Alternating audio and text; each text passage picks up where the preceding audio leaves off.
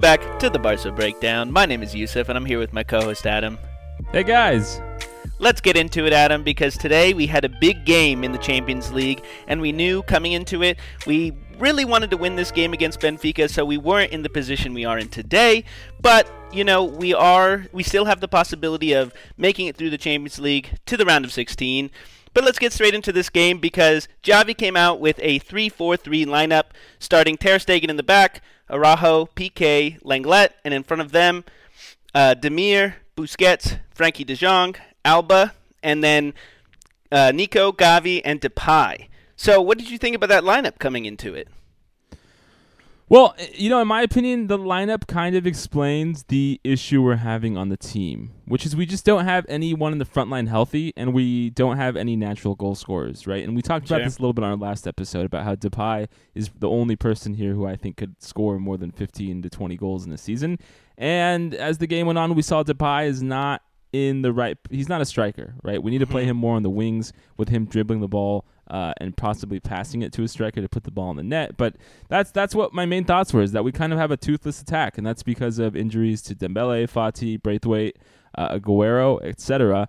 Uh, You know, but in, in terms of other aspects of the pitch, I mean, I was glad to see that Araujo and Lenglet uh, got a chance to play back there, like we Mhm. had discussed when we covered Xavi and his Al Sadd time. There were some inklings that he might try and play a three at the back formation, and you know, there was a good part of Koeman's spring of this year that was that was pretty good with a three at the back. So I was excited to see that. In particular, Araujo is just such a tank and really you know up there man of the match of this game along with Dembele for just two players or for you know Araujo as a defender. He just has such great awareness all the time. And there were many times when he was up front uh, putting in crosses. He almost scored a goal right? He scored that goal that was later deemed offside in like the Sure. 83rd minute that was just huge uh, and then I thought other things were pretty standard. There was some question about how far up Jordi Alba would be playing, whether he'd be like a winger or a right wing back. Um, you know, and then uh, I think the rest kind of fall into place. Nico and Gavi, I thought, of course, would start, especially with Gavi more playing on the wing than uh, as a midfielder. Nico, I was a little bit surprised by because I thought he picked up a knock in the last match, but good to see Mm. him healthy. Busquets seems to, you know, hindsight's twenty twenty after the match, but he seems to have some sort of revival under Xavi, which is exactly what we want to see. He had some very incisive passes and really helped the, move the ball forward. Uh, Frenkie De Jong as well looks to be playing a little bit more offensively, making runs into the box like Hughes kept talking about on our last episode, uh, Mhm. which was nice to see. And then you know Yusuf Demir was kind of the wild card that got thrown in there as another um, option up on that right side to provide width. And you know, I was glad we gave him the opportunity. I don't think it panned out as well as we wanted, and he almost had that one beautiful curling shot that could have been a goal, but just hit the woodworks. Um, so yeah, what did you think, Hughes, when you looked at the starting lineup, and and you know, how do you evaluate the players in the game? So I totally thought that, uh, or I, I really enjoyed that uh, uh, Xavi decided to uh, play different players. Sorry, stumbling there. But uh, I think, you know, playing Araujo Lenglet is good, as well as playing uh, Gavi Nico, because I think it gives, um, from our last game, right, we had Abde starting and a couple other players, but I think that it gives a, it, it mitigates the the injuries that we've had seen so much in Barcelona because under Koeman we, we played so many of the same players game in game out. And I just think that really ends up uh, tiring our players out. They don't perform very well. Today's game I thought we looked really energetic with the young squad. Frenkie De Jong looked good Gavi Nico and then also having Dembele come on later on as the substitute Mm-hmm. oh, was awesome. was wonderful. for sure. And But- but going his back to your connection point, with Frenkie. I what? I think the main thing we have to say is right. Xavi has definitely made a mark so far on this team.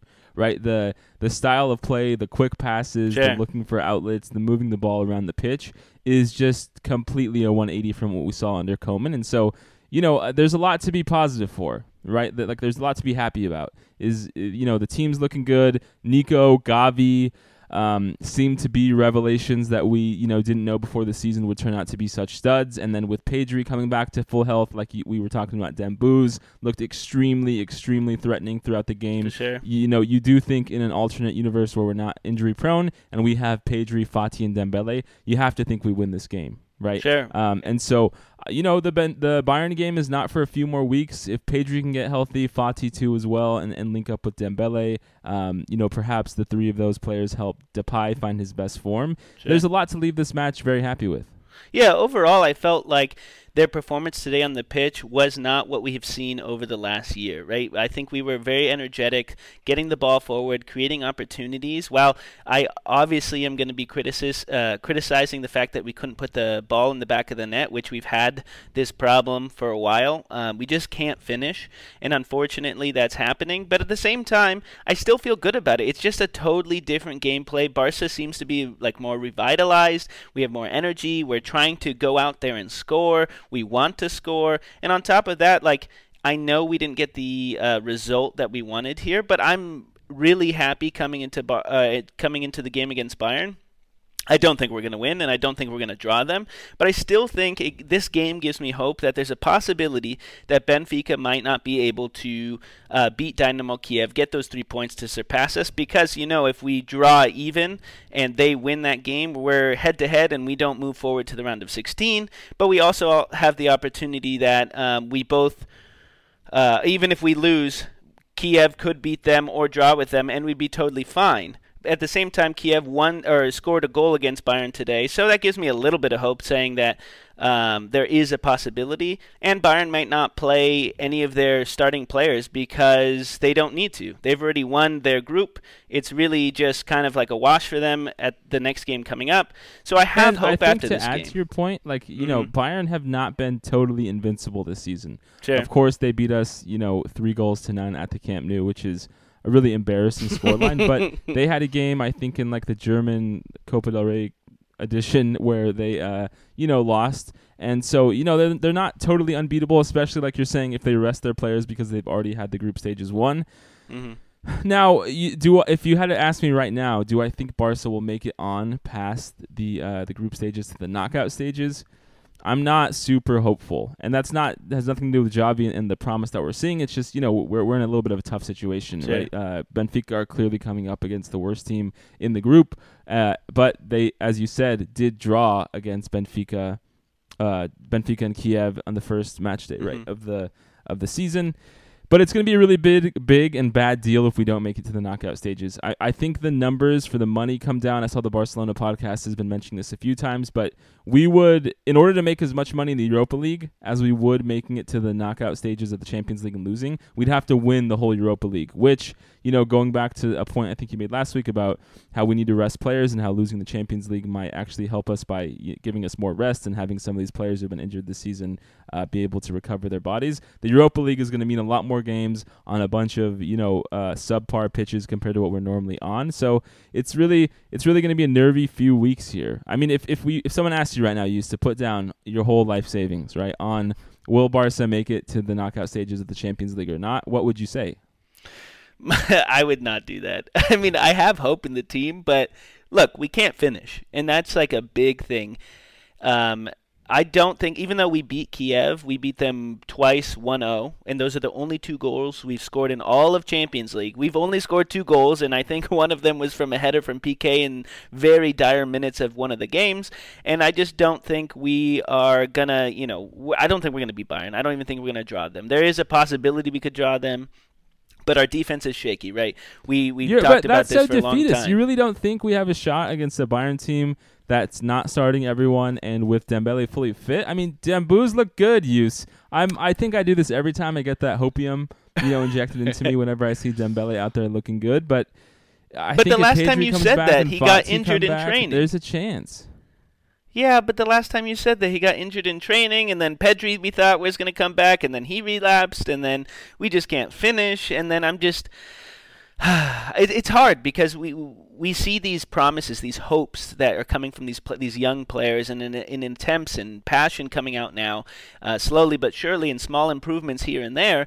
But I just think it's not surmounting to anything just yet. I think we need more Yeah. time. It's only game two with under Mhm. Xavi, right? We only had one game in La Liga, one game in Champions League. Now we're coming into Saturday to have another game. Um, I think we have. I think the game's December twelfth, so we have about two weeks, three weeks coming up here to prepare for It- that. So it looks like ahead of the next game we have one, two. Yeah, we only have two La Liga games, which okay, the the Bayern Barca game's on December eighth. So Hmm. you know that's that's only two more weekend games this coming Saturday and the next Saturday after that uh, against Villarreal and Real Betis, which I think are teams that'll help us. You know, it's not like we're playing the bottom bottom of the barrel in La Liga. Sure. These are teams that'll give us some challenge, and you know, hopefully the team will go into the Bayern game with uh, uh, you know, having faced some tough opposition leading into it.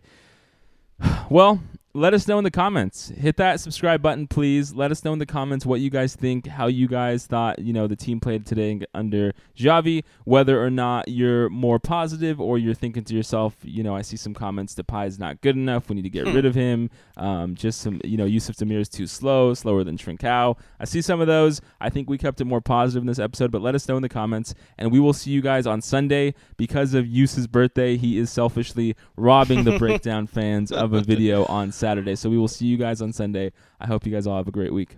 Thanks, and happy guys. Thanksgiving. Happy Thanksgiving.